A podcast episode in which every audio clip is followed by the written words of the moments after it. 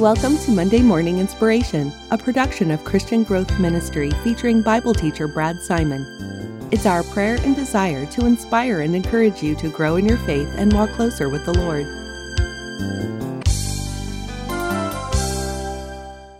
The parable of the life saving station is not my original creation. Over the years, this parable has been presented by various people, and several claim to have authored it. However, research into the original author has proven fruitless.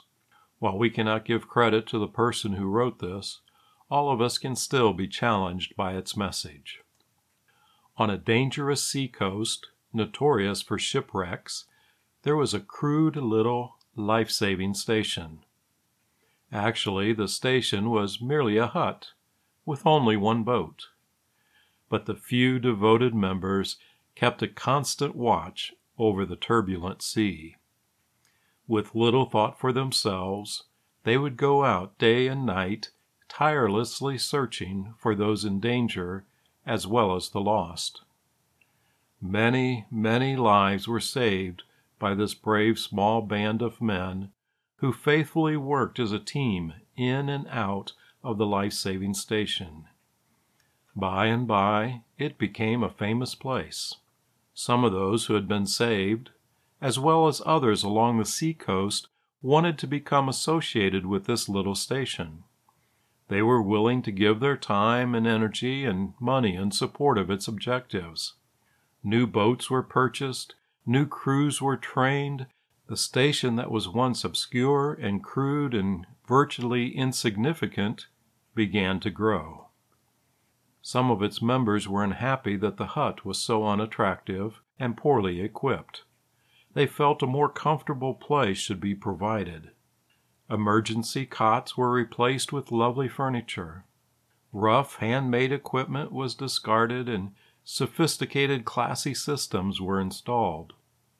The hut, of course, had to be torn down to make room for all the additional equipment, furniture, systems, and appointments. By its completion, the life saving station had become a popular gathering place, and its objectives had begun to shift.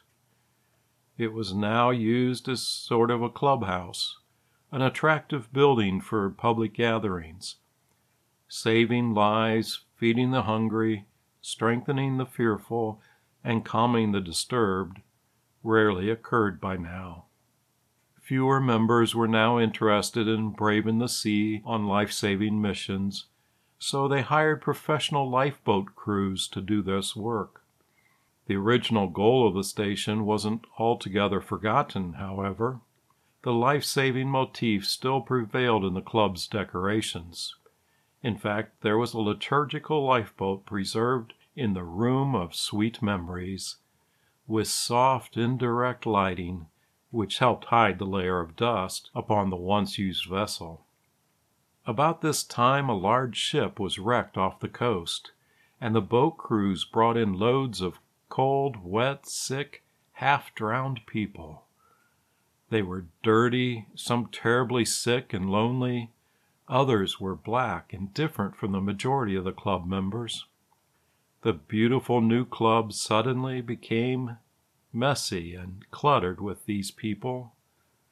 The property committee saw to it that a shower house was immediately built outside and away from the club, so the victims of shipwrecks could be cleaned up before coming inside.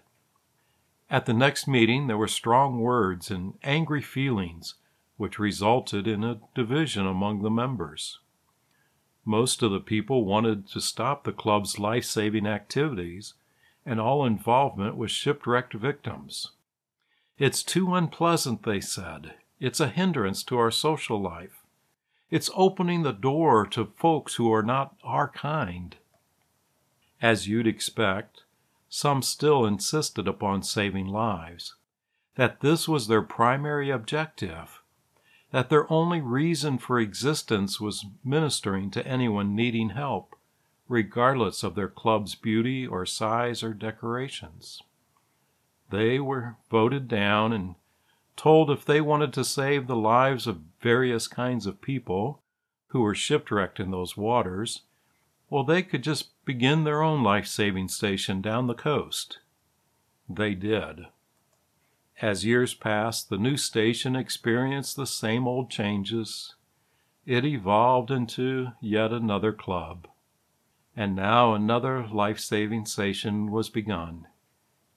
History continued to repeat itself, and if you visit that coast today, you'll find a large number of exclusive, impressive clubs along the shoreline, owned and operated by slick professionals who have lost all involvement with the saving of lives.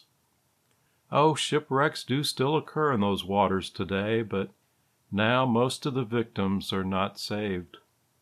Every day they drowned at sea, and so few seem to even care so very few. It's the easiest thing in the world because things creep in unaware. By and by, the whole direction changes. The ministry of the Church of Jesus Christ is a saving ministry. Let's make this clear not only the saving of the lost, but the saving of the saved the deliverance of people from the dominion of sin to the realm of eternal life through faith in Christ. And second, the deliverance of the Christian from himself to a full awareness of the power of the Holy Spirit and the presence of Christ in his or her life. The way to God and the walk with God are the two distinct messages that are woven throughout the pages of the Bible and form the purpose of the church. It's easy to lose direction and to simply become a club where we gather as exclusive folks who use code language, talking only to ourselves, patting ourselves on the back, giving ourselves the applause, seeing ourselves in the mirror, and liking everything we see. The message of the parable speaks for itself.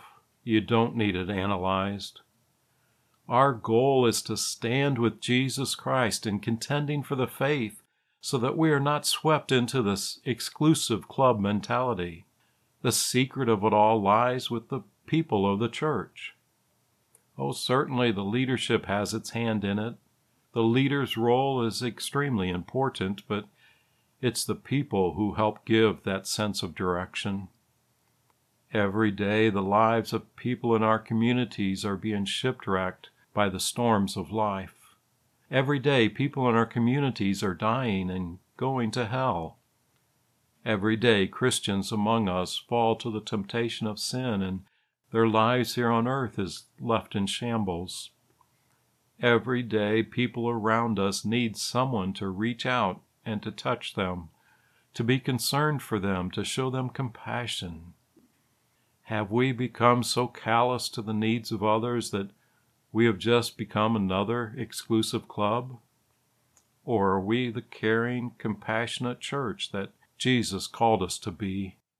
That vibrant, active, life saving station, rescuing people from the storms of life. Let us pray. Dear Father, forgive us for all those times when we see the needs of those around us and we simply pass by. We are in a hurry to get to church to worship you or attend a meeting, and we don't have time to stop and minister to people. Help us to have the compassion for people like that of your Son Jesus, who saw the needs of people around him and got involved in their lives and ministered to them. May we become the church that you intended for us to become. Help us to be that life saving station, rescuing the lost and inspiring believers to maturity in their walk with you. May we always stand with Jesus in contending for the faith. It's in His name we pray. Amen. You have been listening to Monday Morning Inspiration. We pray you were inspired by today's podcast and encourage you to subscribe on your favorite podcast app. If you enjoyed this episode, please leave a rating and review and share it with your friends. For more information, go to ChristianGrowthMinistry.com. Thank you for listening.